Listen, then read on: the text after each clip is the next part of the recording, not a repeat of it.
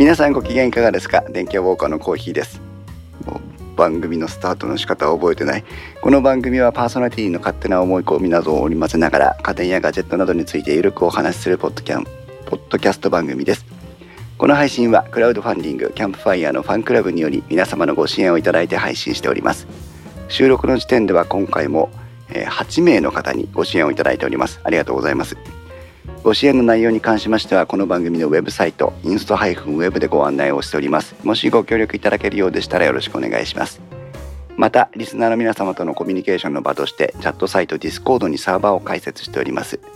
こちらはポッドキャスト番組ウッドストリームのデジタル生活と共同運用しております。よろしければご参加ください。Discord サーバーの URL は番組のウェブサイトにリンクが貼ってあります。ツイッターではハッシュタグ電気屋ウォーカーをつけてツイートしてください。電気屋の木は器、ウォーカーの W は大文字でお願いします。ということで、前回収録マラソン、確か2018年の11月ぐらいでしたけども、そこからあ取りためたやつをちまちまと配信し続け、本日は2019年2月の10日、えー今年初めての配信、収録になります。で、2019年今日は一発目の収録はゲストをお招きしております早速ご紹介しましょうゲストはゆいまるさんですこんにちは。ゆいまるです。よろしくお願いしますよろしくお願いします。はいすいませんなんか突突然というかあの、えー何の脈絡もなくゲストに来ていただけませんかとお声掛けしましたがはい。来ていただいてありがとうございますいえいえ、こちらこそはいお呼びいただき、はいありがとうございます。ディスコードで、えー、と我々とコミュニティに参加していただいているリスナーの皆さんはもうゆいまるさんのことはご存知だと思いますが、えー一応ゆいまるさんのことをご紹介しますといろいろ調べたんですけどあまり出てきませんでしたがあ、ゆいまるさんは、えーポッドキャストの配信をしてらっしゃるポッドキャスターさんですが、えー快速旅団という、まあ、旅人支援ショップというふうにご紹介されてますが、はい。えー主にバイクでこう旅をする方をに向けたキャンプ用品の販売を行っているお店というふうな理解でいいんでしょうかね。あ、はい。えっ、と、それから、あと、オリジナル商品の開発もしています。うん。角雪平とかそういうやつかな。そうですね。はいあとはテントとか、うんあと折りたたみ式の薪ストーブなんかも、うん。うん。あの、開発してます。という快速旅団に一応お勤めになっている、そこの幹事長さんという肩書きになっていますが、はい。はい。を、えーお仕事されている傍ら、えーこの快速旅団の商品の紹介や日々のお話をする有い録ポッドキャストを配信されていると。はい。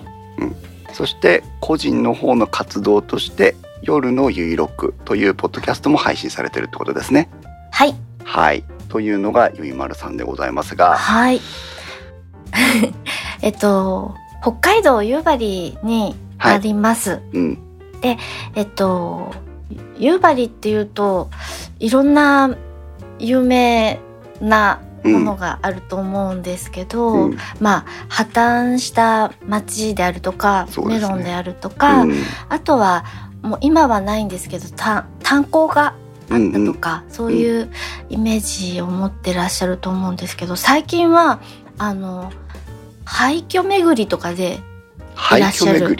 はいほあの人口が一番多い時でう。うん。えっと11万人とかいた最盛期はそのぐらいの人口を誇っていた夕張ですが、はい。今はもう1万を切りうーん8,000人くらいのまああの市でありながらそんなぐらいの人口規模になってしまいましたそうですか。はい2006年破綻してから急激にやっぱり減人人口が減ってしまったので、うん。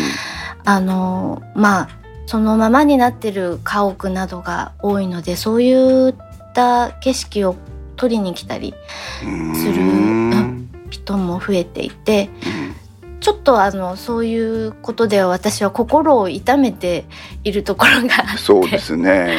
はい。うん。あのそういうイメージが確かについてしまうのは致し方ないんですが、うんまあどっこい生きてる夕張人もいるよという ことでえまああのいちいちいちいちあの北海道夕張にありますよとか夕張からお届けしますよとかって そんなことを言ったりしています。え なるほど、はい。そうですよねあのーゆいまるさんのツイッターアカウントをフォローしていると夕張に来たとかっていうツイートを見かける人には必ずご挨拶をしているというそうですね。ね。なんかストーカーのように。絡んでは。うん。いやでも本当にあのわざわざ来てくださることが嬉しくて、うん。そうですね。なんかそういうあのちゃんと住んでる人もいるし、うん。あの日々の生活もあるということで、うん。あの見に来てくださる方も大勢いらっしゃるので、うん。あのそういう交流というかな来てくれるのもすごく嬉しいし、うんあの元気だよっていうメッセージが届けられればなというふうに思ってます。なるほどね。はい、うーんなんか今の今までそのまあね北海道夕張からって必ず番組の冒頭でおっしゃるのでその、はい。夕張愛というのは番組を通しても感じてはいるんですがはい、今の今までゆあのゆいまるさんから直接聞くまでその夕張が今どういう状況かっていうのはあまり感じる考えることはなかったので、はい、なんか新鮮ですけど、はい、せっかくなんでちょっと夕張の話聞いてもいいですか？はい。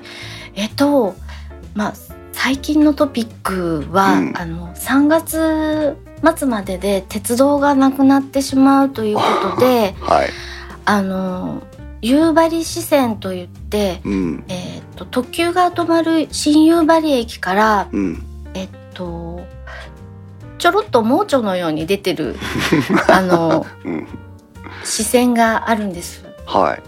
うん、でその視線の部分があの今来月か来月末までで、あの廃線になることが決まってでそのもう最後だからということであのお休みの日なんかは結構あの写真を撮りに来る鉄道ファンの方とかあと乗りに来る方とか、うん。はい。えっと普段は1両編成ですがうん。あの人数来てくれる方が多いので2両編成になったりへえ3両編成になったりあとちょっと本数が増えたりとかほう。すごい。えそんな状況で今はあのまあ惜しんでもう,、うん。もうなくなってしまうからということで来ていただく方が多くなっています。はい。乗り鉄撮り鉄の皆さんはこの機会逃さないようにしないといけませんね。そうですね。あとねもうわずかでなくなってしまうので。へ え輸送が夕張はまあ最盛期11万人ぐらいいらっしゃったってね今お話でしたけど今や1万人を切ってはいこういうことをお伺いしていいのかどうか分かりませんけど人口8,000人ぐらいでもともと11万人ぐらいの希望があった町だと行政サービスとかすごい大変そうですよね。そうですね。あの南北に広がってる地形でうん。あの谷沿いの町なので、うーん。あのまずあの広域は広域なんですね。まず面積がうん。東京23区内ぐらいあるので、ええ。そうなんだ。そうなんです。広い、はい。うん、かなり広いのでそれをあの集約していこうということで、うんコンパクトシティ化ということで、うん。なんか取り組みを数年やっていますね。ん。2006年にまあね破綻したということでしたけど今や2019年ですから、はい。もう13年前ぐらいになるわけですけどその行政が破綻してしまってからの生活って何かすごく変わったとか困ったことってありましたか？その人口減はとりあえず置いとくとして。えっ、と2006年破綻で、うん。もうあの破綻してから13 3年。年ですかね、うん。経っているんですけどあの快速旅団を夕張に建てたのが2001年のうんことで、うん。まさかあのその数年後に破綻する自治体自治まず自治体が破綻するってなんだろうっていう。そうですよね。全く私も想像できない。そうなんですよね。まあ自分たちで予算組ができなくなるらしく。はい。でもあのあとは全てが満額に高くなる。全ての行政サービスのうん。料金が満額に高くなるんですよね。あはい、えっ、と例えば住民票であるとあか、はい。あのあまり普段は気づかれないかもしれないけれどもそういう、うん。あの証明書類の発行ってうん。住む自治体によってうん。若干値段が実は違っているんです。へえ気にしたことないですね。はい、うん。それが満額の値段にまずなりましたね。実際住民票1枚、まあ、コピーというかねその副写をもらうといくらになるんですか、今確か500円はかかると思います。ああそうか、はい、500円か。はい、うちいくらだろうな。結構でも あれいくらなんだろう？あもう出てこないですね。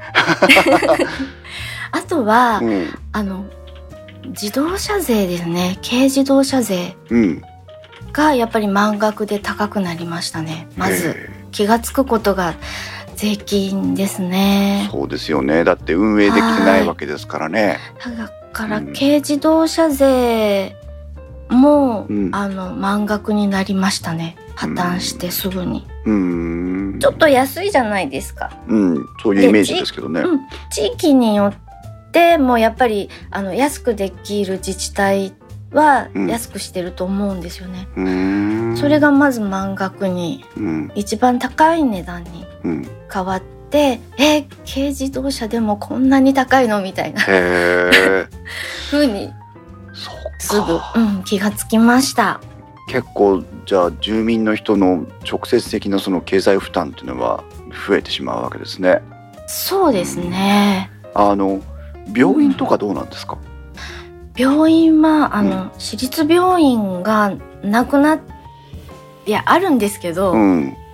あの診療所に変わったりとかあしましたあ、なるほどね。はい警察あとは、はい。うん民間にうん。あの民間の管理になったりとかなるほどね。はいうんうん。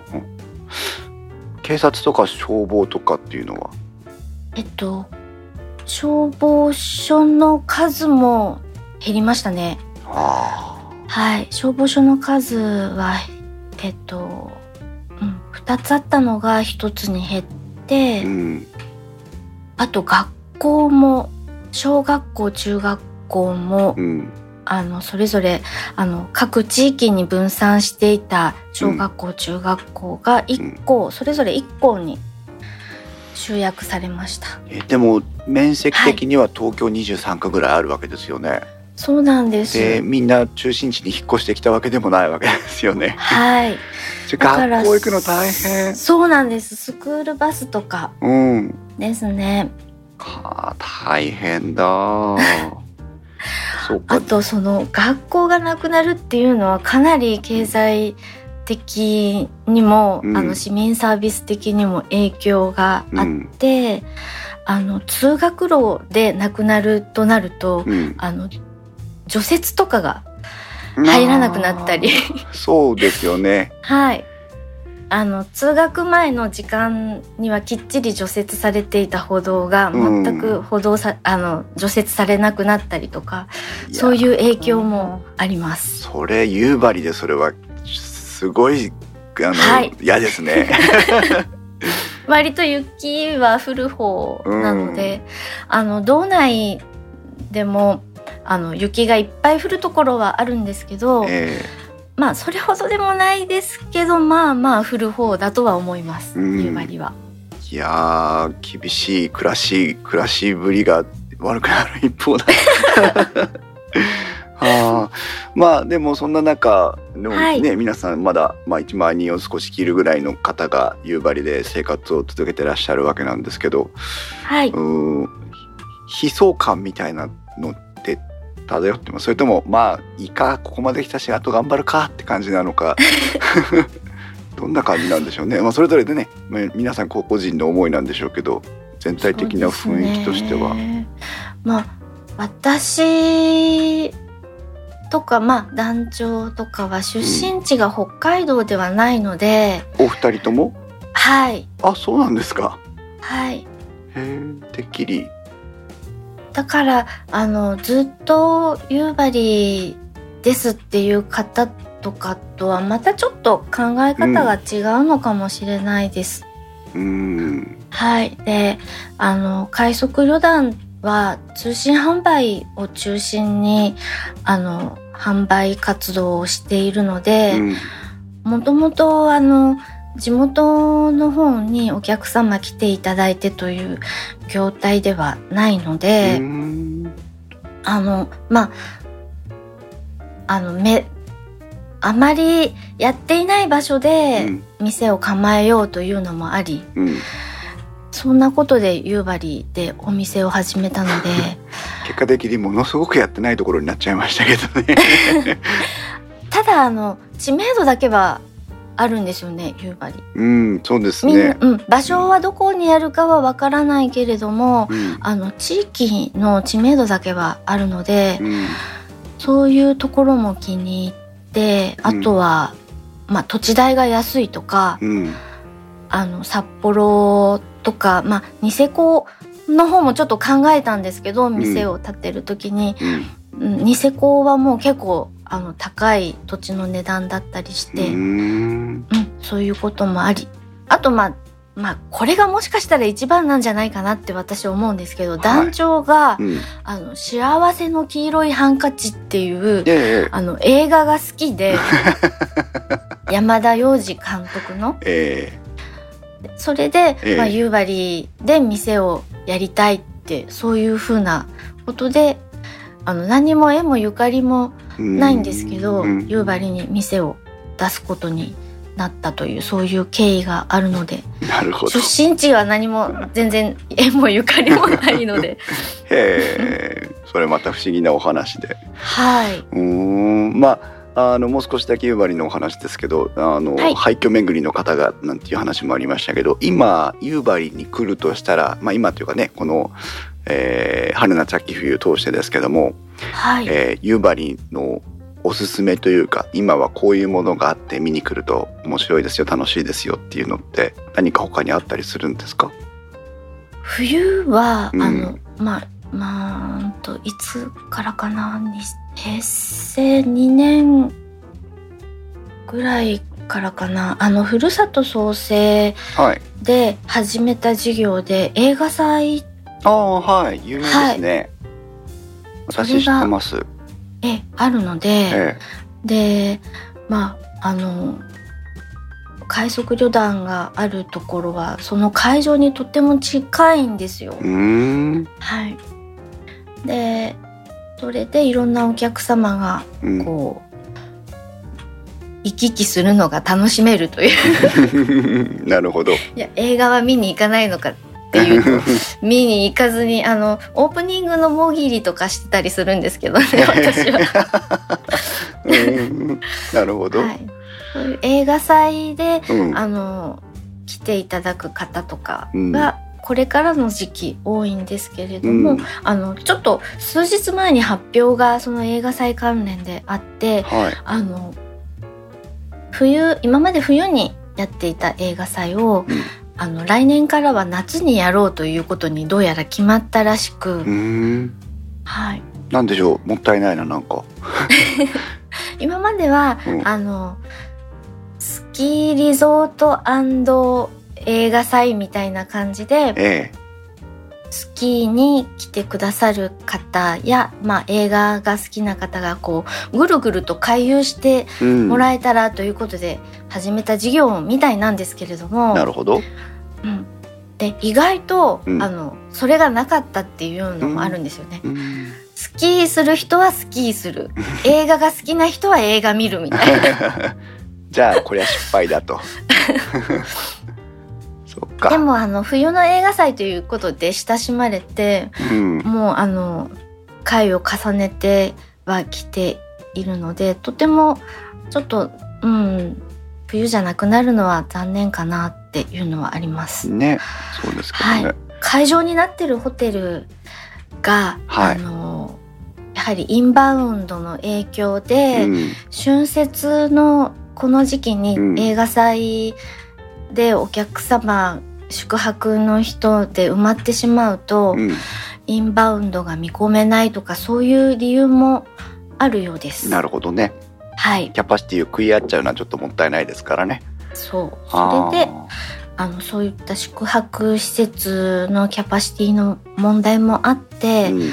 あの夏に移動するということがどうやら決まったようです。なるほどねはい、インバウンドというお言葉ありましたけど海外からの旅行客を受け入れる観光ツーリズムのことをインバウンドと言ったりしますけど海外からのお客様も結構いらっしゃるんですね。はい、そうですね。あの歩いて行ける距離にうんスキー場がありまして、へえ。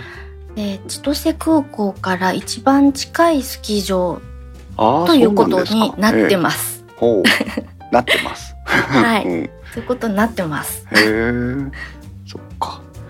はあー春とか夏とか秋とかそういったシーズンは何かあるんですか？い、春桜が綺麗です。はい。そうか。桜が綺麗です。桜が綺麗です。はい。夏は？あとあとは？あ春は、ね、夏夏。夏夏は緑が綺麗です。あの自然豊かなので秋はもう紅葉も素晴らしくて。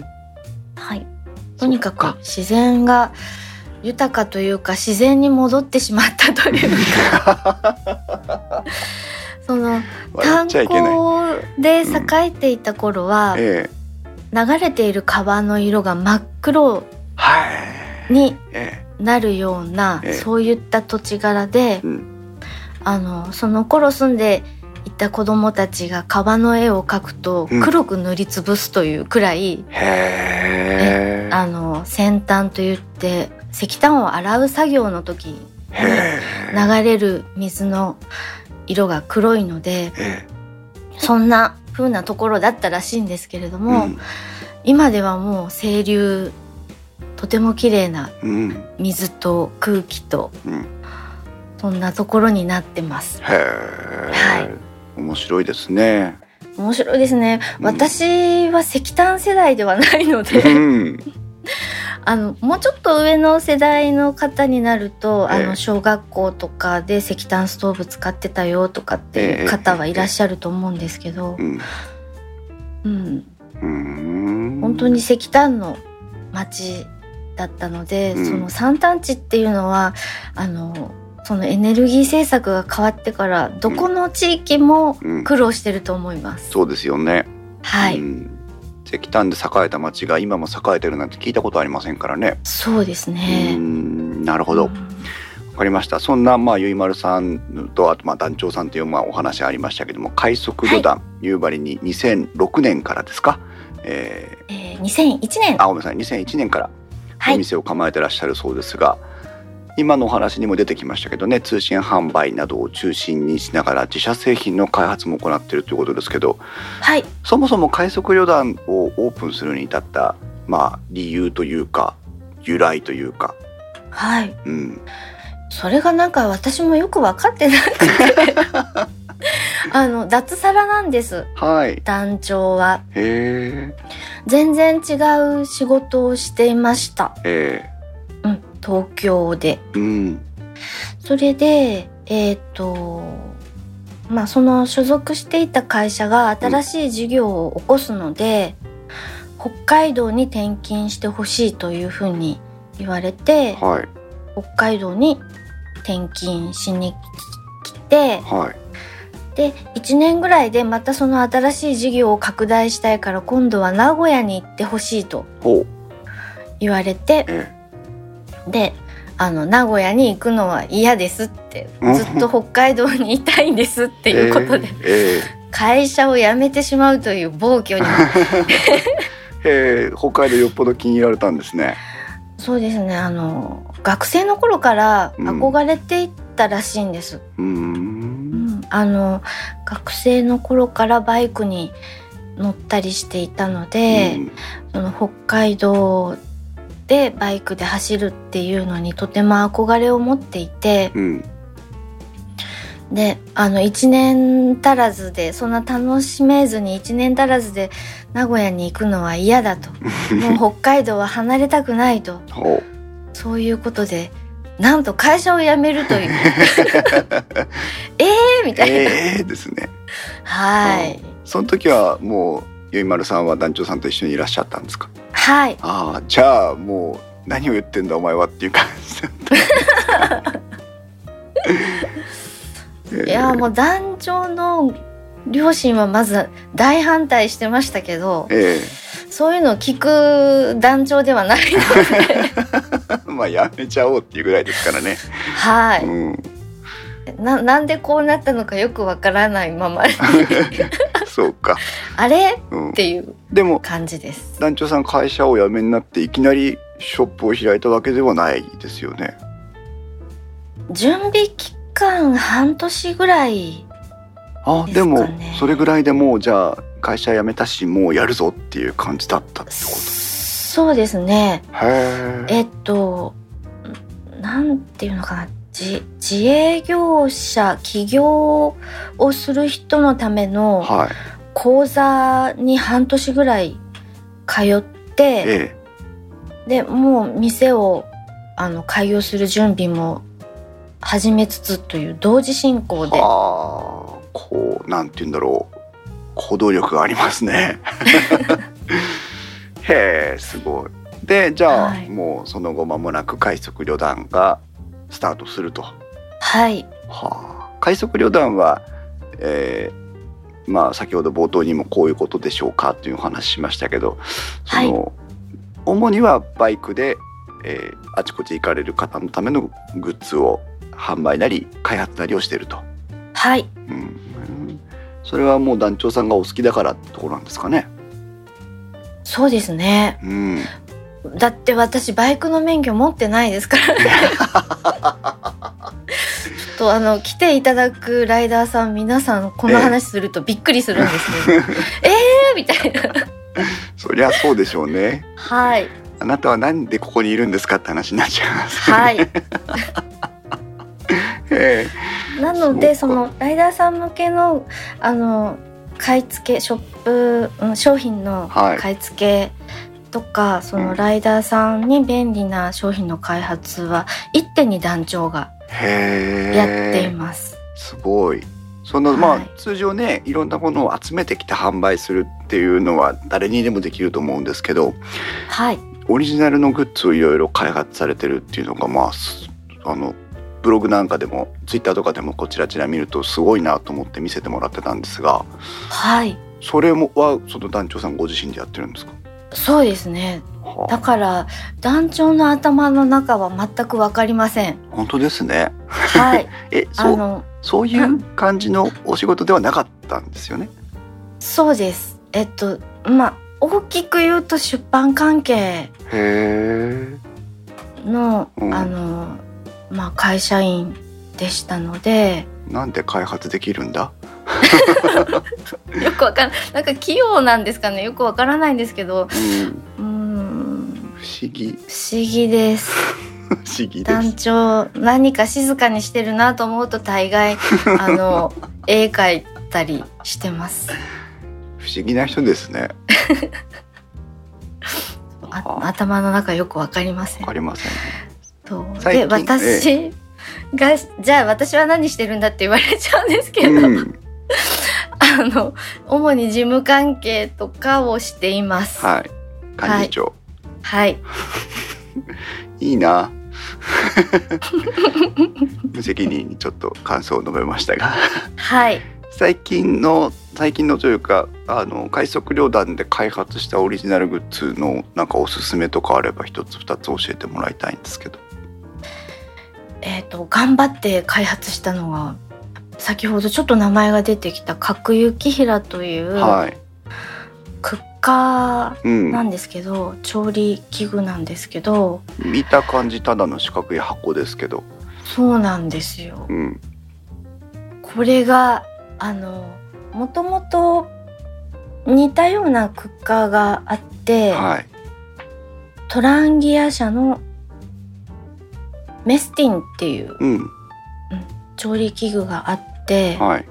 でとても便利でボックス同じような形のボックス型で取っ手がついていてえお弁当箱みたいな形状のえ。うん。クッカーなんですけどあのこれがとっても便利で、ええそれをさらにもっと便利にしたいということでああの開発したのが角幸平ですねうん取っ手とか何にもないんですあ。ただの本当にストンと角が取れた四角い箱。そうですつづらのような。はい、うん。これを開発しましたあの、うんメスティンというのがあのアルミの調理器具で、はい。あの焼き物とかちょっとした時にこびりつきとかがちょっと、あの後始末というか、お片付けが面倒なところがあるので、はい。これをコーティングしたらいいんじゃないかとかおそういったことであのメスティンをコーティングしたものも販売はしているんですけれどうも、ん。そういったものをこう考えていく中でもうちょっともうちょっと大きい方がいいなとかもうちょっと背が高い方がいいなとかそういうことをうん形にしたのが、うんこのオリジナルの角幸平という調理器具へえ。はいじゃあ使い勝手を追求してこうかゆいところに手が届く感じなんですね。と思って作りました。うん、まあね、ゆいまるさん使わないしね。え？ゆいまるさんバイク乗らないしね。そうなんですようん、ね。旅にも出ないしね。はい、うん、そうなんです。これもうは、あのポッドキャスト聞いていただければわかると思うんですが、ええ、あの映画を見たりすごい あのな中でできることばっかりしそうでてます。すよね。はい、まあ逆ですけど、なんかこうす生活のスタイルがそうですね。ね、不思議。はい、えー。じゃあこの角行部屋皆さんもね当然通販で買えるわけなんですが今ウェブサイトを見ていたら結構このね私もキャンプなんかしないので虫がいるところは絶対行かないので えっとあれですけどこう角行部屋を傷つけないように使えるハンドルのポットリフターとか、はい。そうい、ったものもこうオプション販売されていたりとか、はい、えーそもそも、えー、とお値段がサイズによります。違うな。カラーとかコーティングによるけど6980円から9720円ぐらいまで。ということで、はい、ね、お値段もそれほどじゃないし、はい、ね、興味とかあのキャンプとかバーベキューとか興味がある方はぜひ見てみていただければ。はい、なるほど。ありがとうございます。とんでもございません。ええ、いやあのね私も何かこうちょっとでも外に出て何かするんであれば欲しいなとか思いながら眺めていましたけどまあね、出ませんから。さあそんな話をいろいろ伺ってきましたけど今度はゆいまるさんのお話にちょっと話を向けていきたいんですが。はい、えー、とゆいまるさんといえば、まあ、今回ご紹介というかそのお声掛けしたのもポッドキャスターつながりということで、えーはい。まあ、お声掛けさせていただいたんですがはい、音声配信はいつぐらいからやられてるんですか？えっと2006年の9月です。うーん。それがもうこのいわゆるゆいまるポッドキャストから。えっとですね、幹事長のいいことを教えちゃうっていうブログをはい、その頃やっていて、うん。それの中のシシーサーさんブログなので、はい、あのそのブログの中の音声コンテンツっていうことで「ゆいろく」というのを出し始めたのが2006年の9月。うーんになります。どうして音声配信だったんですか、音声配信そのポッドキャストを知ったきっかけっていうのは、はい。えっと、その頃私 iPod Touch をうん。買いまして、ええでその時にそのポッドキャストっていうのを初めて知ってええうん。もともと私ラジオが好きで、うん。特に AM ラジオが好きで、うんであの音声配ポッドキャストっていうのはその音楽とかはあのいろいろな権利の関係があって流せないのではい。みんなお話ししているのが主体だと思うんですけれそどもうですね。うん。そういうあの人が会話ししてるのを聞くのがすごく好きなのうで、ん。それですごくポッドキャストっていうのにうん。興味を持ったのがまず一つはい。きっかけで、うん。うんとなんで私も配信したいって思ったのかっていうと、はい。やっぱりお店を知ってもらいたいなお店の宣伝になるんじゃないかなって えはいそれがまず一つの目的え。で、ええっと、始めた頃は真面目にあの 真面目に今不 真面目みたいな言い方になっちゃうけどえ。はい。あの真面目に、うんあのまあ快速旅団で取り扱っている商品のうん紹介とかを、うん。あのしてたんです。はい。はいしてたんです。してたんです。ただ、あの、取り扱いアイテム点数もそんなに長続きするわけもなく、えあの、なかなか、あの、続かないということにだんだん気がつき始めて。あの、今のスタイルになっちゃったっていう。なっちゃった。なるほど。はい。おあまり店の宣伝してないんじゃないのっていう感じのスタイルになっちゃいました。まあでもね必ずあの前後にはあお店の情報というかね入ってきますしね。あはのえーこのゆいロックポッドキャストを始めて、まあ、音声配信を始めてお客さんからの反応とかありました、い。えーっと、通販を、うん。あの、注文していただくときに、うん。じ自由記載欄みたいなものを設けてるんですけれども、はい、そこにちょっと感想を寄せていただいたりとか、うん。あと実際にお店に来ていただいてうん「ああ同じ声だ!」とか 言われたりとか、ええ。もうあのさいあの買い物して会計してくれた後にうん。こそっと「あポッドキャストを聞いてます」とか言って去っていく 方とか。勇気とっても嬉しいです。はい、そうなんだ。ます。へえ。はい、いいですね。嬉しいですね。嬉しいです。うん。じゃあもう2006年からえーゆいロックポッドキャストが始まり今やもう2019年ですからね。13あそうか。夕張破綻の年に始めたんですね。たまたまそうですね。ね、うん。えーこうだいぶ長いこと続けられてますけど途中でやめようとか思ったことありませんでした？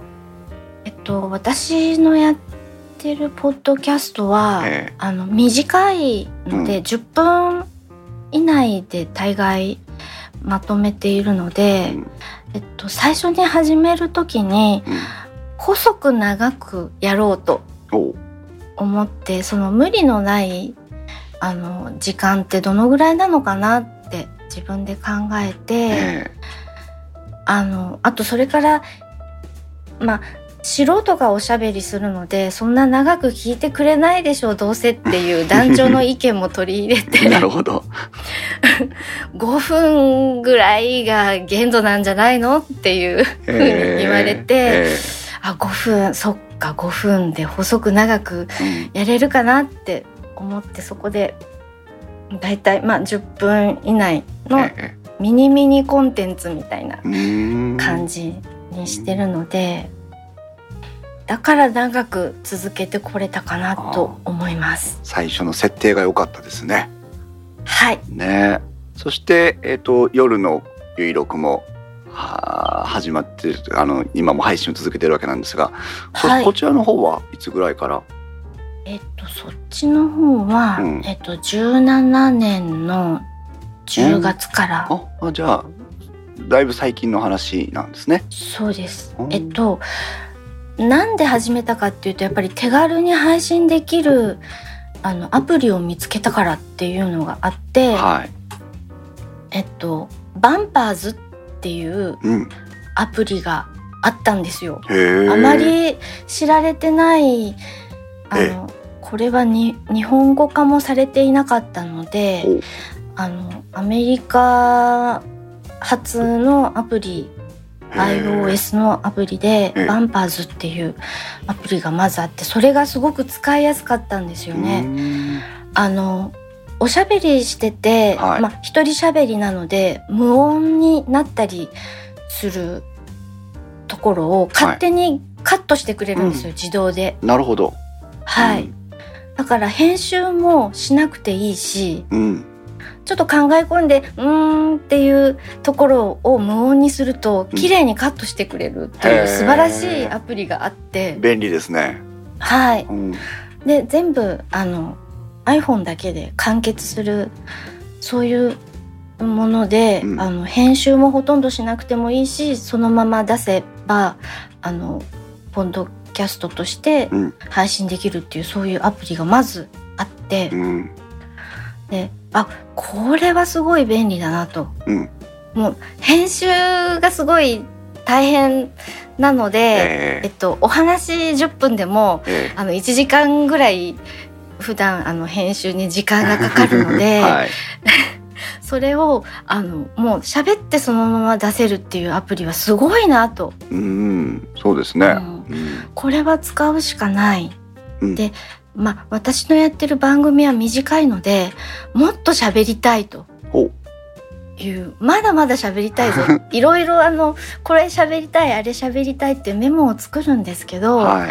あの全部ほとんどお蔵入りみたいあなあ、メモが。たまうん溜まっちゃってて、えでこれをどこかに出したいという欲求があるけれども編集はしたくない。えうん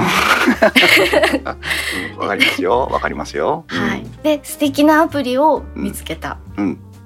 というきっかけでその夜の有力をえ始めました。えなるほど。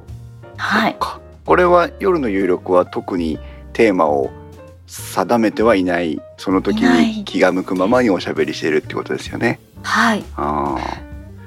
へえ。このバンパーズが素敵なアプリだったんですけど、うん使い始めてうん何ヶ月ぐらいかな？3ヶ月か4ヶ月ぐらいで、うん。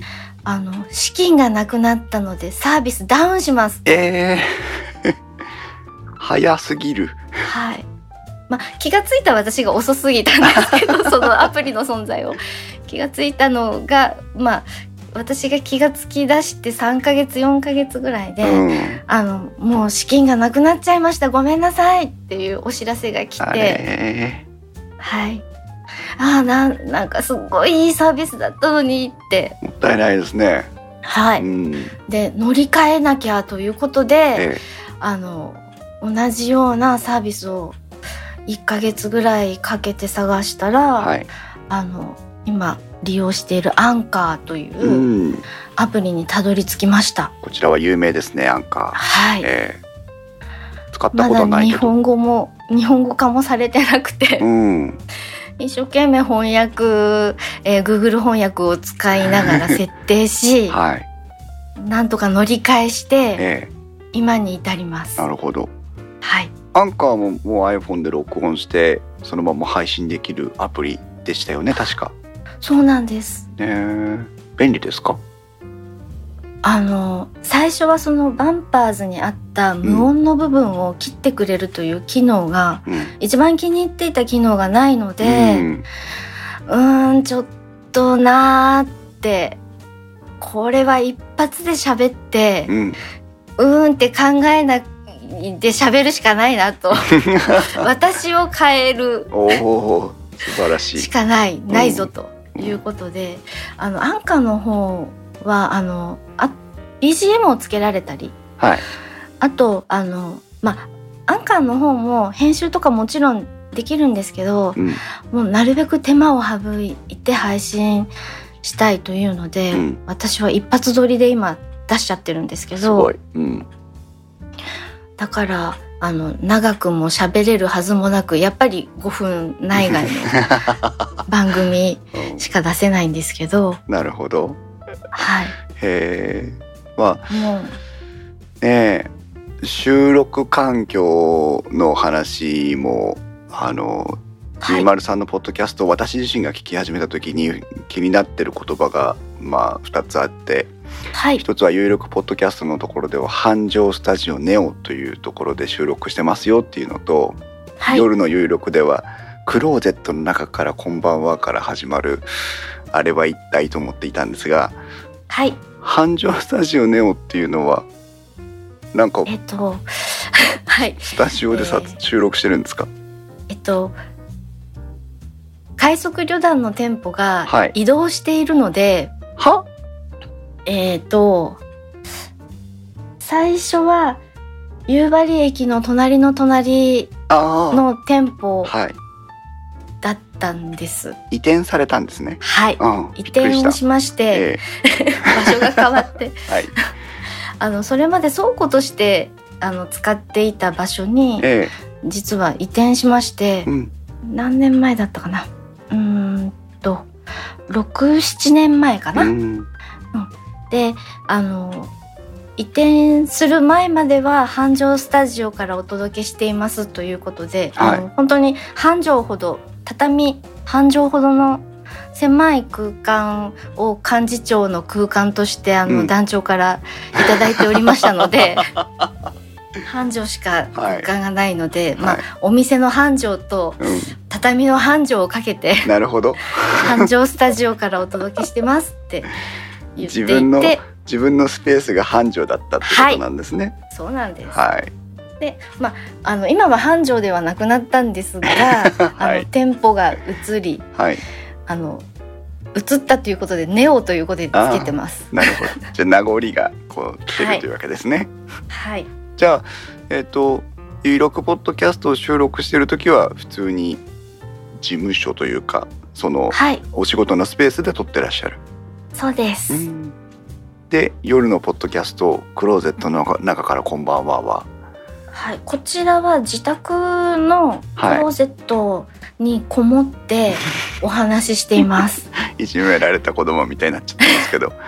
あのやっぱりあの録音する時って静かな場所はどこだろうはい。ってあの探すんです。えあの犬を飼っているのえで、はい犬が入ってこなくて、えあとまあえっとテレビの音とかそういう生活音とかがなるべくしないところを探したらクローゼットしかなかったのでえ うん。でえっとクローゼットの中ってあの服がつってあるので、うんうん。あのうまく自分の声を吸着してくれて反響音が出ないというなんか、うん。あこれはなんかすごいいい場所なんだ。すごいいい場所見つけたぞっていうことで。うん。ちょっとね寒いんですけど。暖房がないので寒いんですけど、あの閉じこもってお話ししてます。いいですね。はあの実は今日全く関係ない話ですけど午前中私自分の作ってる動画のためのナレーション撮りをしてたんですけどいはい。全然気に入らないんですよ。はい。でなんでなんでこんなに気に入らないのかなと思ってたらすごく反響音が入ってて、あはい。うん、で部屋中の棚とか壁とかクローゼットとか開けられるとこ全部開けてはい。そうすると反響音がなくなっていくんですよね。あただの平板なところが一番反響するので、あはい。うん、やっとああこれでできると思ってようやく収録を終わしたっていう生々しい思い出があるんですが、はい。うん、クローゼットの中で撮ればよかったな。最高ですよね収録環境としてはね。そうなんですよ。あの、うん、もう探してみたら一番いい場所がクローゼットだったっていう、へー。そっか。じゃあ本当にクローゼットに入ってるよっていう、はい。入っておしゃべりしてます。へえ不思議、うん、何も言われません？団長さんに。何してんのってああのクローゼット行かないのって最近では言われるように。なるほど。はい、えーじゃあもうちょっと収録環境のお話ですが、はい、今はあの今日実際今ゲストで出演していただいていただいている時は Zoom の H2N というねレコーダーを使いなんですけども。はい。クローゼットの中ではまた別のマイクを使ってらっしゃるんですよね。あはいえっと直接あの iPhone にはい。接続して使う、うん。えっとコンデンサーはい手話のコンデンサーマイク、ええ。ー MV88 ーはい。これも割とね有名なマイクですけど。これを使ってます。とにかくあの面倒くさがり屋なので、うん。あのちょっとでも面倒くさいことがあるとやらなくなってしまうので、うん iPhone だけでこう完結できるようなえことを目指しえて、研究しているというか、はい、追求してるというか。のしかも6っていう古い 古い iPhone に接続して使ってます。いい音ですよねこれからポッドキャストを始める方ってねこうたまに我々私たちはどちらかというとポッドキャスターさん増えてほしいと思って電気屋ウォーカーなんかは活動してるのではい。たまにポッドキャストやりたいんですけどなんて話を聞くんですけどはい。根が凝り性なのではい。どうしてもあのめめんどくさい方めんどくさい方に説明がいってしまうんですけどはい。ね iPhone1 台と MV881 個あってクローデットさえあれば収録配信できるぞっていうところ いいことだなと思いますけど、えっとオーディオとかうんに詳しい近所のお客様がいて、はい。その方のお話を聞いてあの音がいいいい音を目指すのはうん。入り口と出口なんだよっていうお話を教えていただいてで、うん、ポッドキャストの場合は入り口っていうのはマイクだよねと思って、うん。だからマイクはいいもの買おうというふうに考えました。なるほど。はい、出口はみんなそれぞれ出口で。うんうん。あの私は関係ない。の で聞いていただく方の環境によるので、え入り口と出口だよっていうお話を伺ったのえで、うん。あじゃあ私ができるのは入り口だけだから、はい。入り口マイクはいいものだけ揃えようとなかなそんなかことを考えました。鋭いお知り合いの方で、うん。はい。あの MV88 の前は何か使ってたんですか？いやなもうずっとこれです。ああそうなんですね。はい。へえじゃあもう最初にこれでやるぞって買ってもうそのまま続けてるという、はい。い、いですね。はい。H2N の話聞いてもいいですか？はい。私あの自他ともに認めるズームファンなんですけど、はい。部屋中にズームの機材が転がってるんですけどおー H2N はねあのもともと評判のいい機材でしたけど、はい。VR 録音とかっていうのが出てきてからまた見直されたりとかしてますけど H2N はどうして手に入れたんですか？今使ってるのが H2N なんですけど、ええ。その前に使ってたのが H2 といううんマイ,、マイクじゃなくてこれはレコーダーですね。そうですね。レコーダー。はい。はい、レコーダーでマイクにもなるので両方使えるからうん。H2 っていいなって思って取り入れてであと評判も良かったので、うん。うん。あのまあ買っとけば間違いないかな。なるほど。間違いなかったですね、はい、うん。で H2 初初初代というか、はい。前のモデルがちょっと調子悪くなっちゃってうん。あの雑音が入ったりとかしだしたので、うん。買い替えなきゃなと思ってまあ使い慣れてるから後継機種でいいやって 単純に。買ったのが H2N だったと、はいそうです。なるほどね、えー。はい。編集はまあ今10分ぐらいの収録でね1時間ぐらいの編集をしてるという話も出てきましたけどはい。夜の有録はもう iPhone で撮ってアンカーで出すというだけの作業ですよね。はい。えっ、と有録ポッドキャストの方は多少編集してる。多少してます、うん、これははい。Mac ですからガレージバンド。はいガレージバンドでやってます。へー。編集大変ですか？大変です。ガレージバンドも、ええ。あのまあ始めた頃からずっとバージョンを重ねていって、うん。使いか勝手がやっぱり変わったりするので。それで今までやれてたようにできないなってこう悩みながらもあうんやうん、うん。でもガレージバンドをまあももともと Mac にも親和性がいいので、うん。ずっとこれを使ってます。えー、Mac 持ってる方でガレージバンドじゃないもので編集してる方ってほとんどいないぐらいのね。そうなんだ。それぐらいやっぱりあの稀にいますけど他の。でもそれは詳しい方ですからね。へえそうですか。じゃあ Mac さえ買ってしまえばあるいは iPhone とマイクとアンカーさえ使ってしまえば簡単にポッドキャスト配信できるよって感じですかね。はい。うーん。まあ、あとはあの聞いていただいている方にちょっとアドバイスをこうした方がいいいいよっていうアドバイスをいただいたりしてそれを参考にうん。編集したりとか。おしてます。じゃあちょっと少しこう変えてみたりしながらって感じですかね。はい。いへえやでもあの本当に嫌です編集。はい。嫌です編集、はい。私も嫌です。あのよくわからない言葉が多くて、よくわからない言葉？はい。うん。例えばあのすすべてわからない。ああそうか。何がわからないのかがわからないみたいな。配信できてるからいいんだそうなの。まあわからないままになるべくあの設定はいじらずにやるっていう。なるほどね。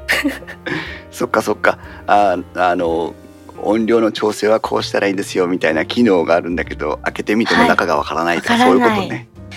ので触らない。はい。いいことだと思いますでも触らなくてもそれだけ綺麗な音質で配信できてるんだからすごいですよね。いやー環境あの録音してる環境がもしかしたらいいのかもしれないですうね。んうん。いいのかもしれない。自分の番組音がいいとか悪いとかっていうのもあんまり意識したことないんですけど、うんいい方なんですかね？ゆいまるさんの声もいいのかもしれないですよ。いやそれあいやあの私ももう、えーポッドキャスト始めて10年ぐらいになりますけど、はい。あのすごい瞑想を続けながら右へ左に蛇のように蛇行しながら現在に至ってるので、はい。あの過去回恥ずかしいままに公開をしてますけどね。過去回ひどいもんですよ。本質それをただね取って出してますっていうだけであれだけのクオリティで出てくるのはね非常に私はどれだけ遠回りをしてるんだろうっていう気になります。いやわからないものは触らないっていう、うんそう凝り性なのがいけないんだな。いやいやいやうん。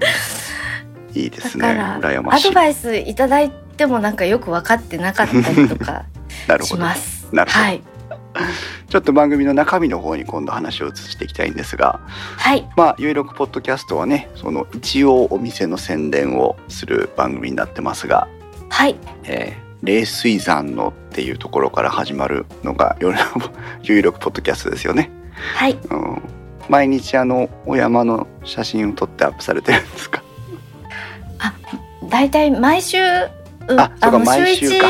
なので、え。うん、毎週ですね。ーなんかう山って定点観測的に面白い被写体かなって勝手に思ってるんですけど、うん。あのまあ冬今は白い雪で白かったりうん。春になったらちょっと緑っぽくなったり、うん。そんななんか季節の変化を感じてもらえたら面白いかなってまあ勝手に私が思ってるだけなんですけど そうか。だからこれほとんどアングルがアングルというかその写ってる写真の構図が変わらないのはそういうことなんですね。定点観測的な面白みを。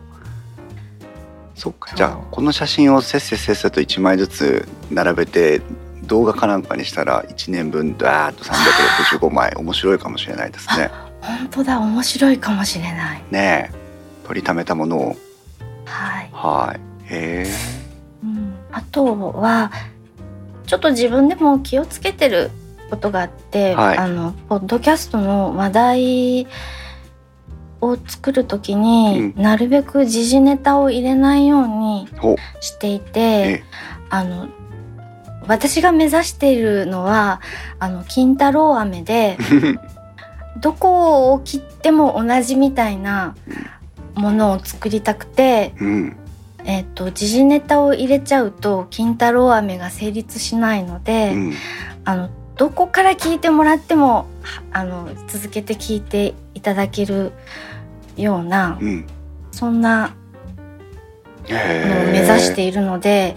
あのなるべく時事ネタを入れない。ように入ってあの入ってる時もあるんですけど、うんうんまあね。うん。ええ。面白いですね。そうかそういうのもやっぱいろんな人それぞれですね考え方でね。もうなんかサザエさんみたいになれたらなっていう。そっかエピソードエピソードは違うんだけどどっからでも、い、つからいつどこを聞き直しても別にだ矛盾はないよみたいな面白いよっていう感じの。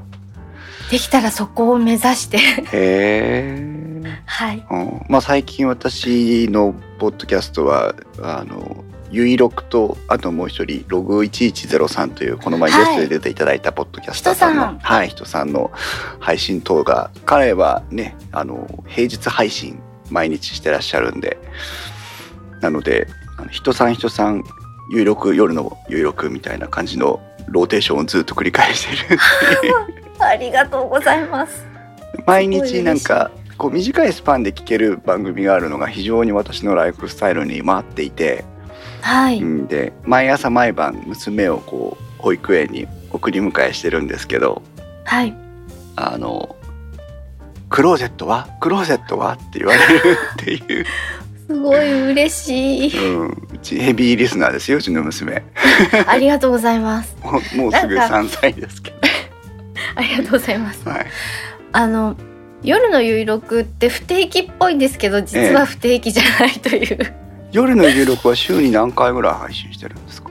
えっとなんて説明したらいいんだろうな。ううんーんと自分が配信しやすいあの曜日ってなんだろうっていうことを考えて、うん。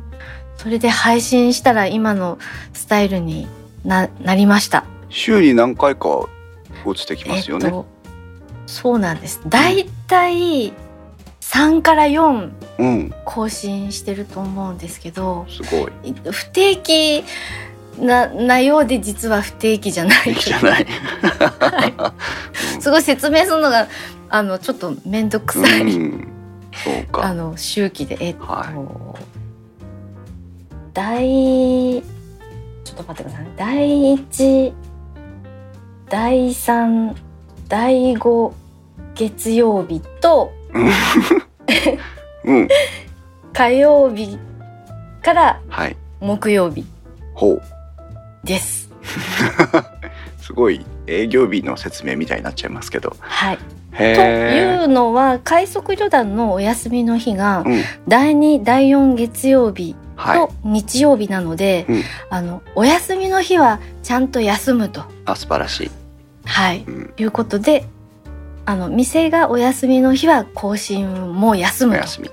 はいなるほというどね。ことで不定期っぽいけど実ははい。あの定定期はい。に定期配信。はい配信してます。素晴らしい。助かっています。うちの娘も喜んでいます。ありがとうございます。すごい嬉しい。ワンワンって始まると何？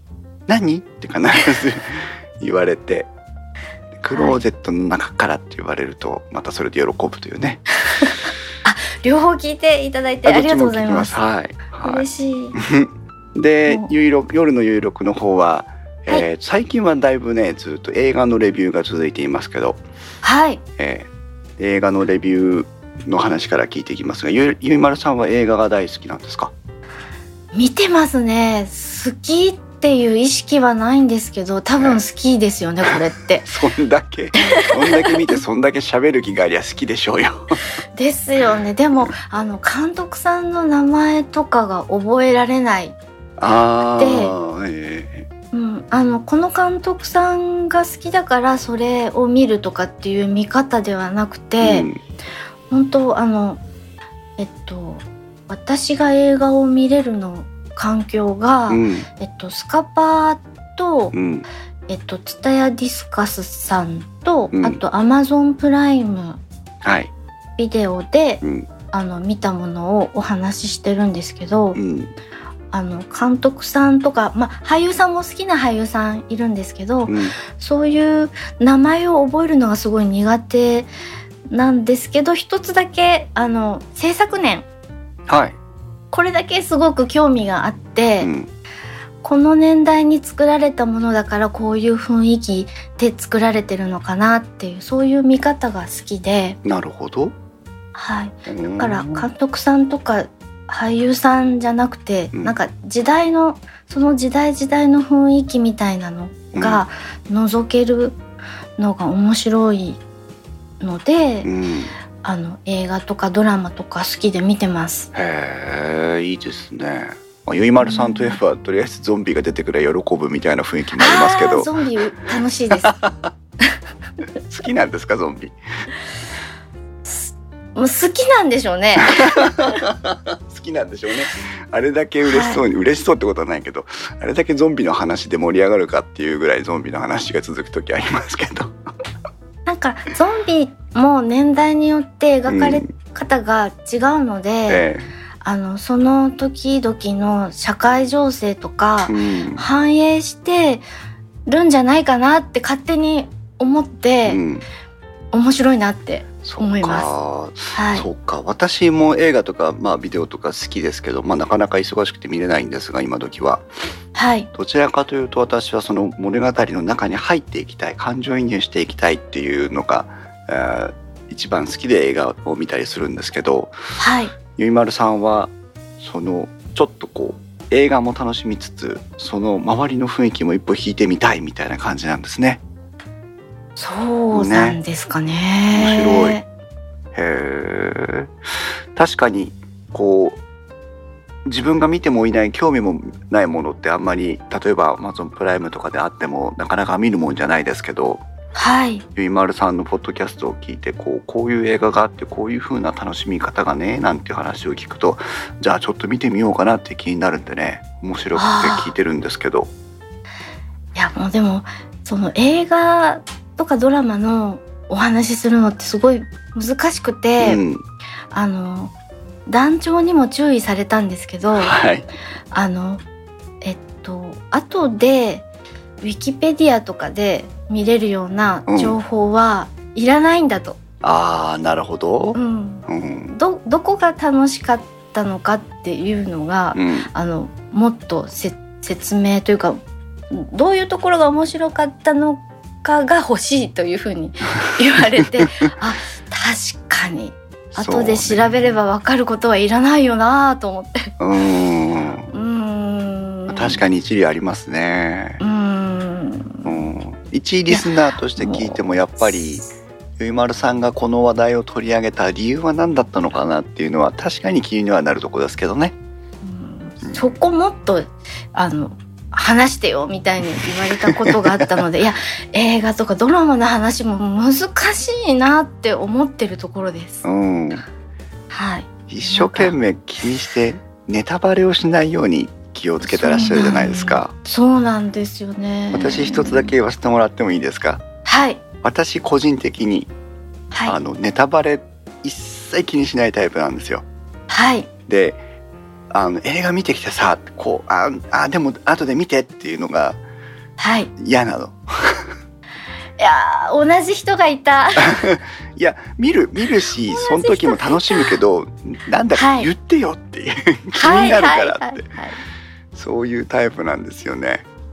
私もんあのネタバレしてから安心して見たいタイプなので うん、もうなんか知らないっていうのが恐怖なんですよあーえー、まあ恐恐怖ですか。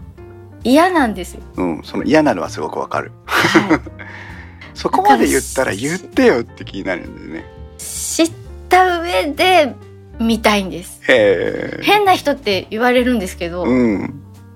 だからで最近は結構いろいろと見ちゃってるので、えあの初見全く情報を入れないで見ることも多くなったんですけど、ーはい。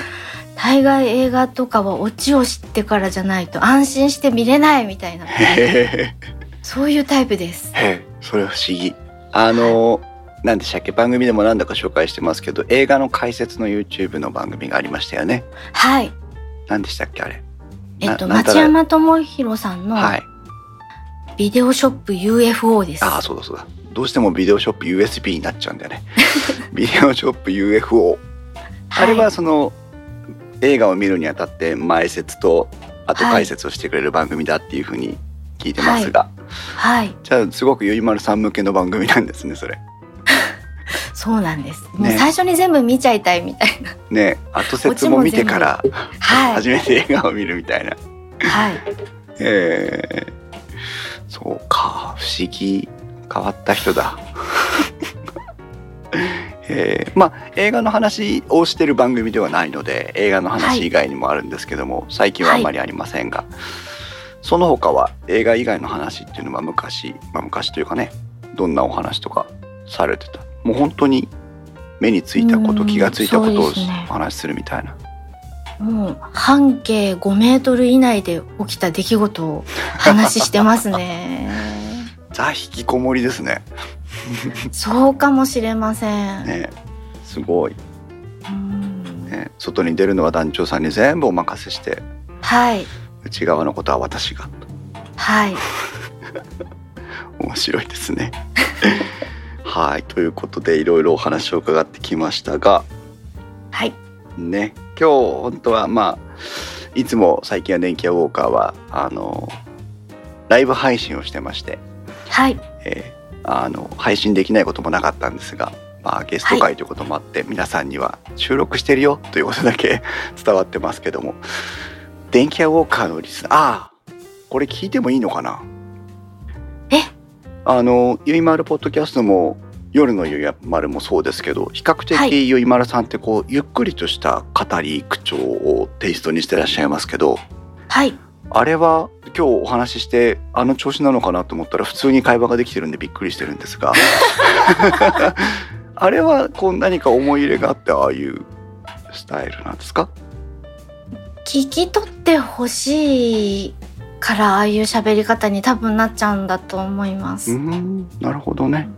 あとは考えながら話してるっていうのも多いと思います。あそうか。原稿を作っあと夜の有力の方は原稿を作っていないので、はい。あのひ昼間の有力の方は原稿を作るんですけれども、夜の有力は全く原稿も作らずにあのメモだけ見てうん。お話ししてるので、はい。まあ言葉を考えながら喋ってるっていうのもうん。影響してると思います。なるほどね。はい。ああの倍速で聞いていただくとちょうどいいです。倍速推奨。はい。そうなってくるとバンパーの時代はすごく良かったですね。バンはい。パーズか、バンパーズ、へー。私好きですけどね。あの多分ゆいまるさんが普通にお話ししてたらそんなにゆいまるさんのポッドキャストには食いつかなかったかもしれないって正直あって、ううんん、あなんでこんなにゆっくりお話しされてるんだろうっていうことが気になって聞き始めたっていうところがあるのであの一人喋りの難しさってあると思うんです。ありますね。対象がいないので、えどこ見てしゃ喋ったらいいかっていうのにまずなるんですよ最初。えうん あの熊のぬいぐるみをこう置いて、はいあの熊さんに言い聞かせるような気持ちでえお話しすればいいかって思って。え もう熊のぬいぐるみを置いてはい。喋る。なるほど。クローゼットの中で。はい。一回見てみたいですね。なるほど。わかりました。ありがとうございます。はい。電気屋ウォーカーのリスナーさんに一言何かあれば。えっと、番組のご紹介でも快速旅団のご紹介でも、はい。あの、ええ。名前だけでも覚えていただけたら本当に嬉しいです。北海道夕張快速旅団幹事長のゆいまるです。パチパチパチパチありがとうございます。面白いな。へえなるほど。じゃあねあちなみにはい。なんか言い残したこととかございますか？あちょっと話長くなっちゃうかもしれないんですけど。はいいいですよ最近ペリスコープがすごく楽しくて、はい。あのペリスコープっていうライブ配信をするうん。アプリがあるんですけど、はい。えっとツイッターに買収されたのかな？うーん。であのツイッターのタイムライン上にもあのライブ映像がそのまま出るっていうのがすごく画期的というか、はい。面白いと思ってえ最近ペリスコープのライブ配信なんかも時々してるので、えうん。あの見ていただいたら嬉しいです。はい。じゃあ、はい。ペリスコープのあーと URL を後でブログに貼っておきます。ありがとうございます。はい。嬉しいです。はい。ねえーということで今日は、えー、よゆいまるポッドキャスト夜のゆいまる快速旅団から、えー、ゆいまるさんにゲストにお越しいただきましたが皆さんいかがでしたでしょうか？多分ディスコードでは結構な反響がありそうな気がします。私個人的にとても楽しかったです。はいありがとうございます。またあのちょっと私もね収録がタイミングがすごくこう不定期というかあの不安定なのであれなんですが機会があればまたゲストにお呼びしてもよろしいですかねよろしくお願いします。はいぜひその時はまたお願いしたいと思いますはい。はいあとても楽しかったです。ありがとうございますありがとうございます。はい、えー電気屋ウォーカーに関する感想はディスコードまたはツイッターでは「ハッシュタグ電気屋ウォーカー」をつけてお願いしますまた、えーゆいまるさんのね快速旅団とかゆいまるなんかで検索をすると、えー出てきますのでそちらのポッドキャストも合わせてお楽しみください。ということで、えーゆいまるさんどうもありがとうございました。ありがとうございました。じゃあさよならのところだけ声を合わせていただいてもよろしいですかね。はい。はい。それでは皆さんまた次回の配信まで。ささようなら